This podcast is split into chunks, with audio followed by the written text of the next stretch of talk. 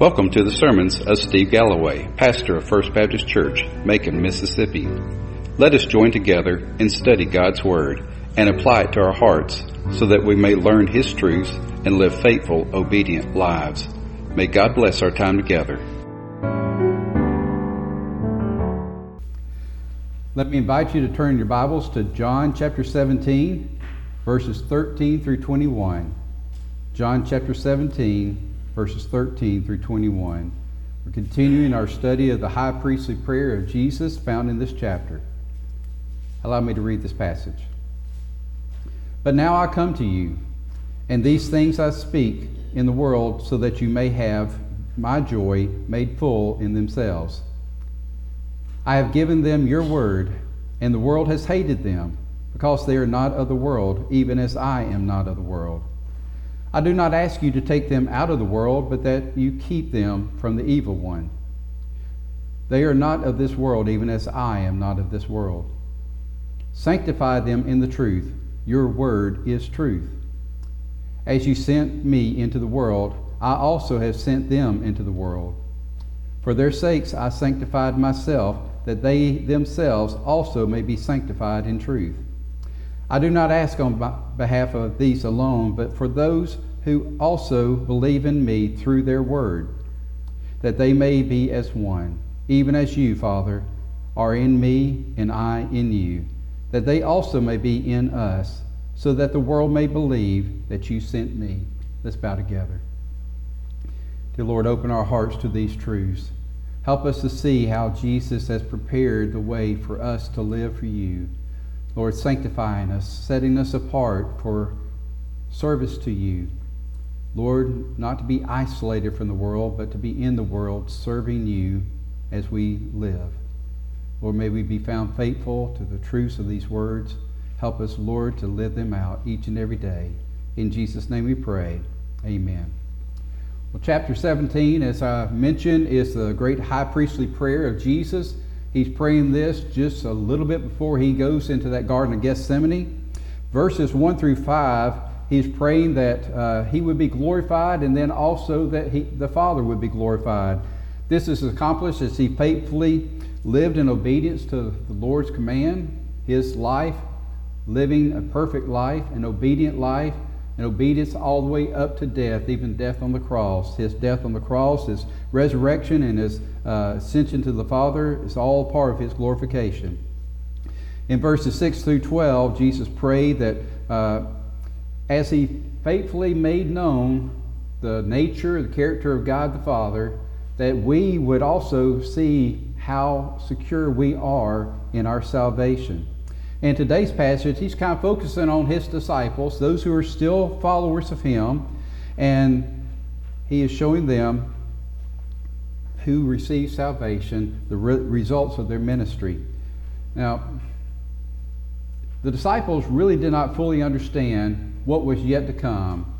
Remember, they're worried that when Jesus leaves, that they won't have anybody to follow. They won't know what to do. But Jesus, in his last words, tells them to remain in Jerusalem and wait for the Spirit to come.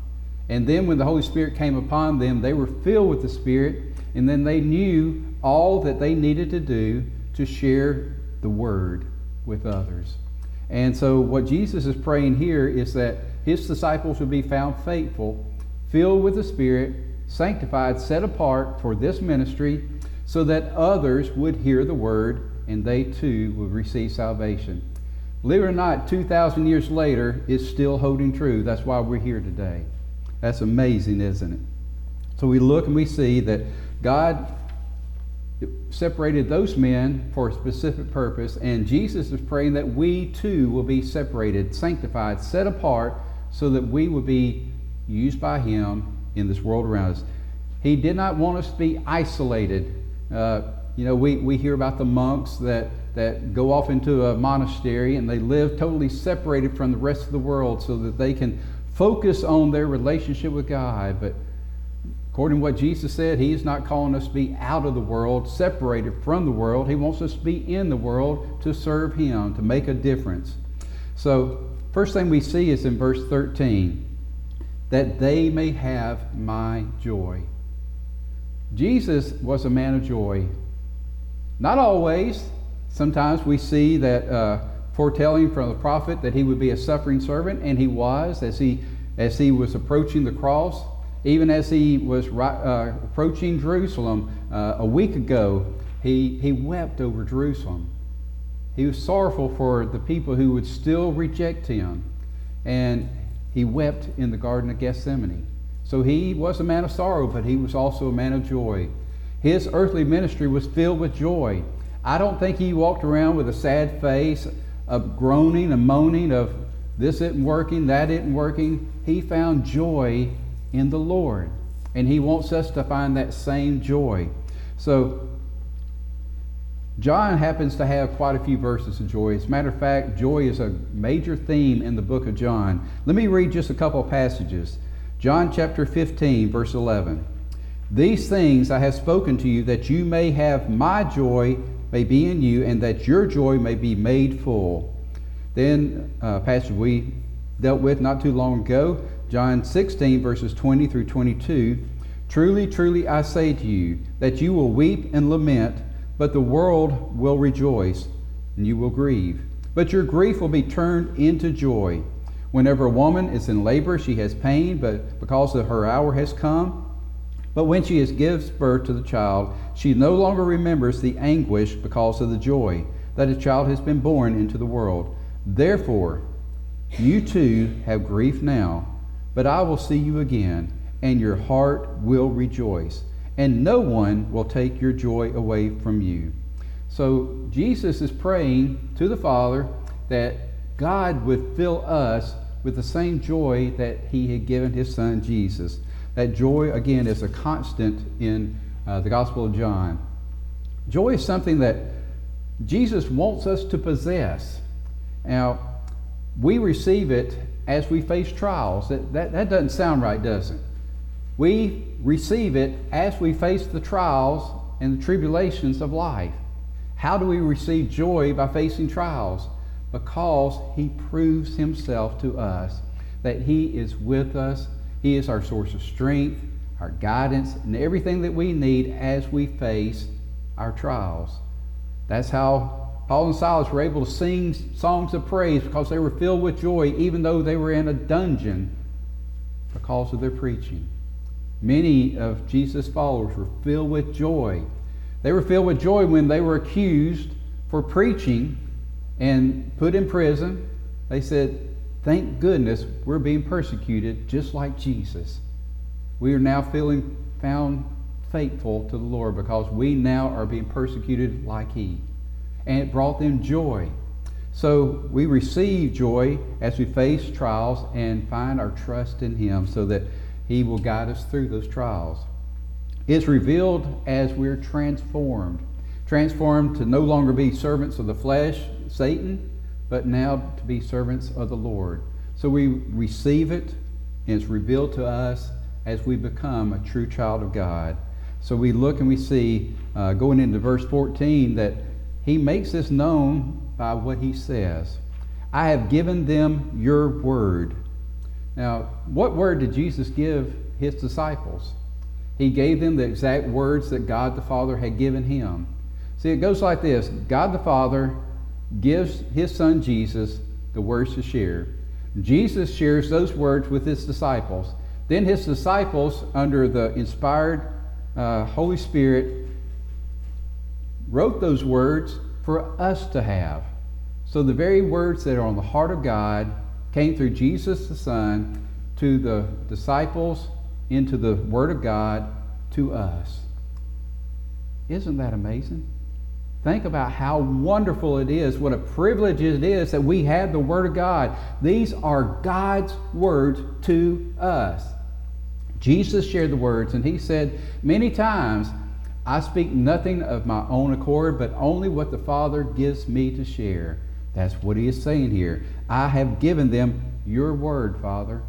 So it's not just some man's thoughts of what might be right for us to do, but it is God's word directly to us. So we have this inspired word that through the generations has been treasured, has been protected, and now you and I have it in our very hands. Let's not take it for granted. What a wonderful treasure we have. It's divine in origin, it's a precious gift from God. Then the result of receiving the Word. You would think that by receiving this Word, the Word of God, that everything's going to be wonderful, right? That's not what Jesus says. I have given them the Word, and the world has hated them. That's the, re- that's the result of us receiving the Word of God. The world hates us. Why? Because the world rejects the Word of God. The world rejects Jesus. The world rejects God. And when we stand and proclaim the Word of God, when we stand as a child of God, they hate us because we represent something that is contrary to their way of life, their way of thinking. Now, when we look at this, that is the result. Hatred of Christianity has been around since Christianity began.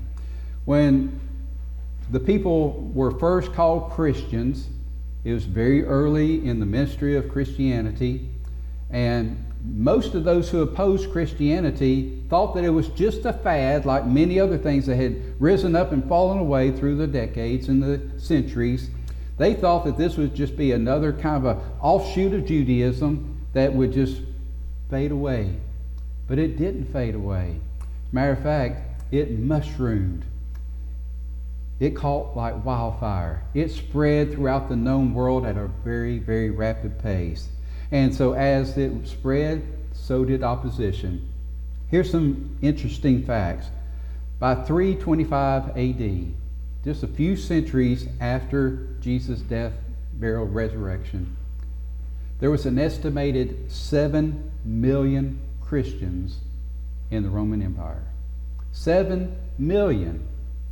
Now, that's not a big number according to our world population today, but that day that was quite a number of people, especially for a small sect of religiosity. But in just a few centuries, Christianity had mushroomed. An estimated 7 million in the Roman Empire. There's also an estimated that during that period of time, 2 million of those 7 million were killed because of their faith. 2 million out of 7 million were executed because of their faith in Christ. That's called persecution. They died a martyr's death. That shows us that the world hates Christianity. Now, 2 million died. That does not count the countless others who were persecuted and suffered persecution because of their faith. They just didn't die. They weren't put to death, but they their land was taken away. They were made nothing in society. They couldn't buy or sell or anything because they were nobody in society because the world hated them. So we look and we see that this opposition to Christianity has been around since Christianity began. Did you know it's still alive and well today? And it's growing at an exponential rate in our very own country. There's one simple reason for this. Jesus said it. The world has hated them because they are not of the world, even as I am not of the world. See, we are no longer children of this world. We're now children of God. This world is no longer our home. Heaven is our home. But God has chosen to leave us here for a reason. We'll get to that in just a moment. But the world hates us because it has rejected Jesus. And those who reject Jesus are under the control of Satan.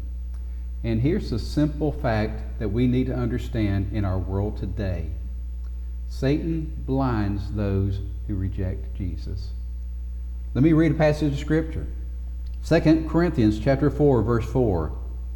In whose case the God of this world, Satan, has blinded the minds of the unbelieving so that they might not see the light of the gospel and the glory of Christ, who is the image of God. They cannot see the truth that's sitting right before them. They cannot see the truth of the Word of God because they have rejected the Word of God. They cannot see the joy in our hearts as Christians because they have rejected Christ.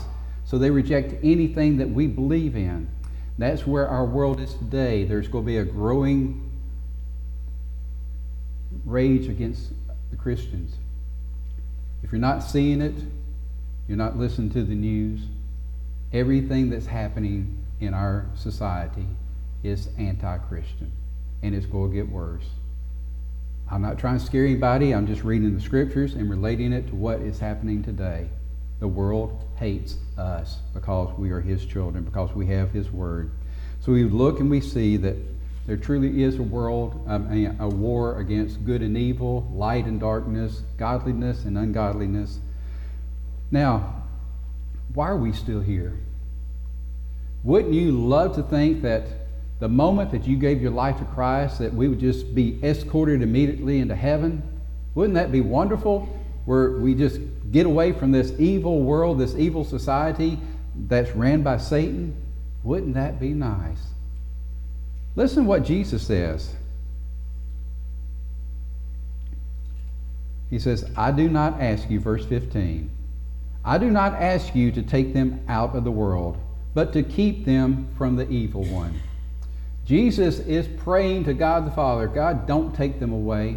Don't take them to heaven. Don't give them an easy way out. Instead, I'm trusting you to keep them from the evil one.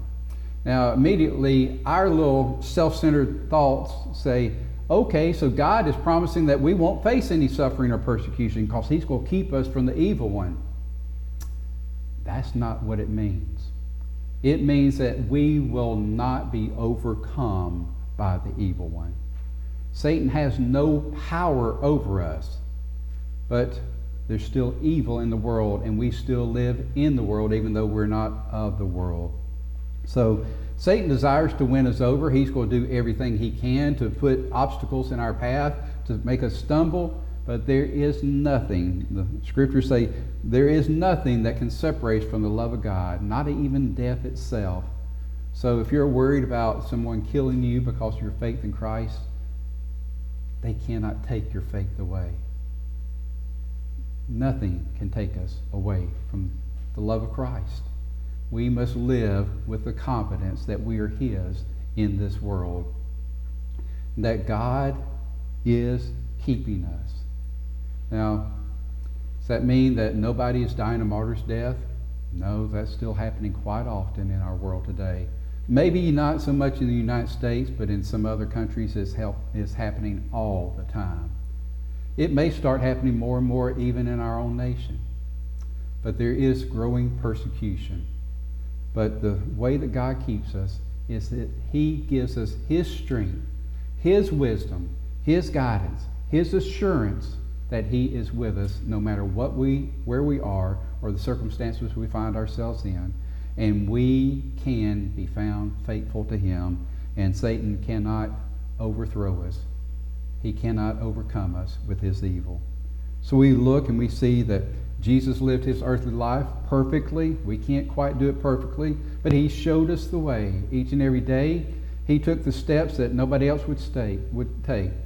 He stepped out and did things nobody else would do. And he took the heat, he took the persecution, and he kept on going. He kept on being found faithful to the Lord. Then we see his followers. We, we, we read so much about Paul and his ministries. He, he went in so many areas, and he was persecuted. He was stoned as up to death one time. And his disciples uh, came around him and prayed, and he got back up and went right back in the city and started preaching again. That's what God can do to keep us. Then, verses 17 through 19, he focused on a word that is a church word, sanctify or sanctification. It's not a word you hear out in the world very often, is it? What does it mean? It simply means to be set apart, to be set apart for a specific reason. Jesus is saying, first of all, for their sake, I sanctified myself. But going back to verse 17, he's saying, sanctify them in the truth. How does that happen? Your word is truth. Sanctify them, Lord. Set them apart in the midst of this world. In other words, they still live in the midst of this evil world. I want you to sanctify them, set them apart from this world. No, not to live in a commune, not to live in a monastery, but to set them apart for a purpose, for a reason, for a ministry. And that ministry is found here. Sanctify them in the truth. Your word is truth. If you don't know how to live for Christ, you need to read his word. It shows us each and every day how to live out his will. All we need to do is read the, read the Gospels, read uh, Paul's letters, read Peter's letters, read just read the Word of God. It's going to show you how to live, how to live by faith with assurance that God will use you for your His honor and glory. So, how do we become sanctified? Through the Word, which is truth. The Word of God is our manual to live by. God sent His Son Jesus into the world to make a difference. To make a difference through His life, through His death, through His resurrection to save us from our sins. Now Jesus sends his disciples into the world to make a difference. Uh, I don't know if y'all ever took chemistry, but there's always some, these little formulas that you put together, and you had these little beakers filled with different solutions, and a lot of them were clear. And you could put one clear solution into another clear solution, it would turn purple. It was called a change agent. It would change the molecular structure of what, what it met with. Well, that's basically what Jesus is telling us to be to be separated from this world, to be change agents, to do just like Jesus did, to live in such a way that changes the environment around us. So he wants us to live for him, to be to take the word that God had given him, that he gave his disciples, that his disciples wrote so that we could have, to take these truths God's word is truth. That is what sanctifies us. And to take those words as our guidance to live in a way that changes the world around us. That's what Jesus leaves us here to do, to make a difference. So we look and we see that Jesus is praying for our own sanctification, setting apart, making us set apart for the work of God. Then look at verse 20 and 21. Allow me to read these. I do not ask on behalf of those alone, in other words, those followers who were with him physically at that moment, but for those also who believe in me through their words. That's you, and that's me. This has been happening for 2,000 years. His disciples kept sharing the words that God gave Jesus, that Jesus gave them. Now they are sharing that word with others. God inspired many of them to write those words so that we can have them.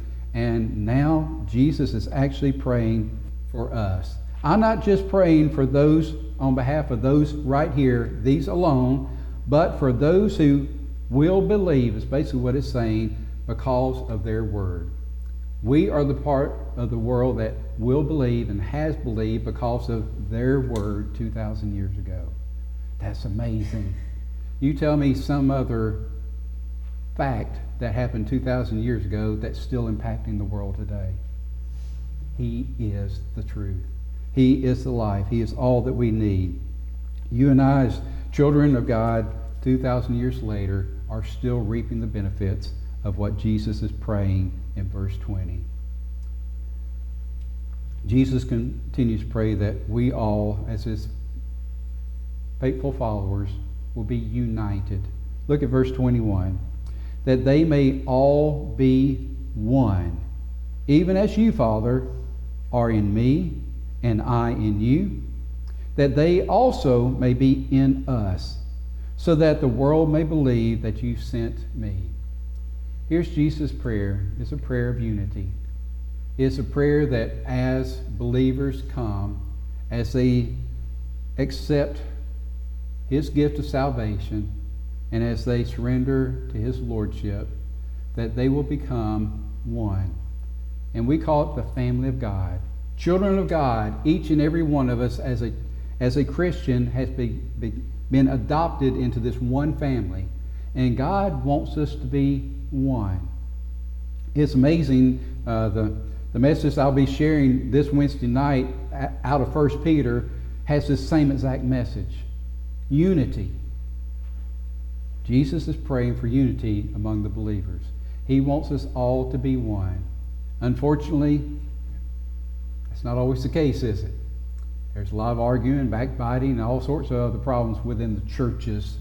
But the church, the child of, the children of God, the family of God, needs to be one, just as God the Father and God the Son are one.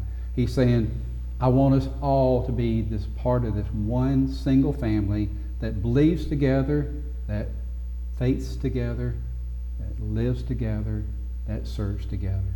We are to be one. The only way this can happen is if we love one another, just like He's commanded us to do. And as we forgive one another, and as we serve one another, keep using the word one, and you'll finally understand what He is saying here. So we look and we see that we're to be one family. This was Jesus' prayer. He's praying for us in this passage, for you and for me. I want to do something a little different today. Take your Bibles and look at this passage of Scripture, John chapter 17, verse 13 through 21. And pretty much anywhere you see the word they or them, substitute your name. Make it personal to yourself. Because that's exactly what Jesus was praying that day. He's praying for us. Verse 20 includes us as those who believed in him. And like I said, some 2,000 years later, it still is true. I'm going to read this passage of Scripture. I'm going to substitute my name in. So every time you hear Steve or him, substitute your name and your pronoun. But now I come to you, and these things I speak in the world so that Steve may have my joy made full in him. I have given Steve your word, and the world has hated him, because he is not of the world, even as I am not of the world. I do not ask you to take Steve out of the world, but to keep him from the evil one. Steve is not of this world, even as I am not of this world. Sanctify Steve in the truth. Your word is truth. As you sent me into the world, I also have sent Steve into the world. For Steve's sake, I sanctify myself, that he also may be sanctified in truth. I do not ask on behalf of Steve alone, but for those also who believe in me through his word, that they may be all one, even as you, Father, are in me and I in you, that they also may be in us, so that the world may believe that you sent me. Let me challenge you to go home this week and reread this passage of Scripture. Write it out if you need to. Copy it from a computer, whatever you need to do, and substitute your name in there. I tell you what, it's a powerful thing. It'll humble you. If it does not humble you, there's something wrong with your spirituality. You really don't have a true relationship with the Lord. This is humbling to realize that 2,000 years ago, as Jesus was preparing to go to the Garden of Gethsemane, as Jesus was preparing to die for my sins and for your sins, he prayed specifically for me and for you. Let's bow together.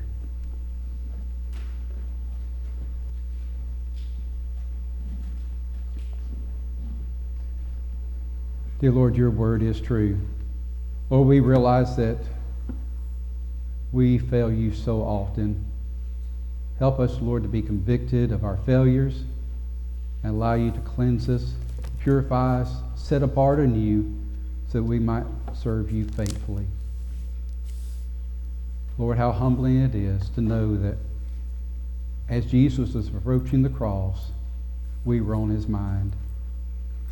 Lord, he was focused on those followers that were present with him, but he also saw into the future those who would come to faith because of their words. The words that your Father gave Jesus, and Jesus gave them, and they gave us. Now, Lord, we have that exact same word, and you want us to live as one loving one another, serving one another, forgiving one another. And as a result, your word says, so that the world might see through them. Lord, there are many in the world who have been blinded by Satan, But Lord, as long as there is a breath still in them, there's hope. Lord, help us to live in such a way that they will see your love in us. But Lord, help it not just be our lifestyle. Help us to share the word, the word that is true, with those who need to hear it. Lord, salvation comes from hearing your word, from your Spirit, Holy Spirit taking your word and divinely drawing others to accept it. Lord, you have set us apart for that purpose. May we be found faithful. In Jesus' name we pray. Amen.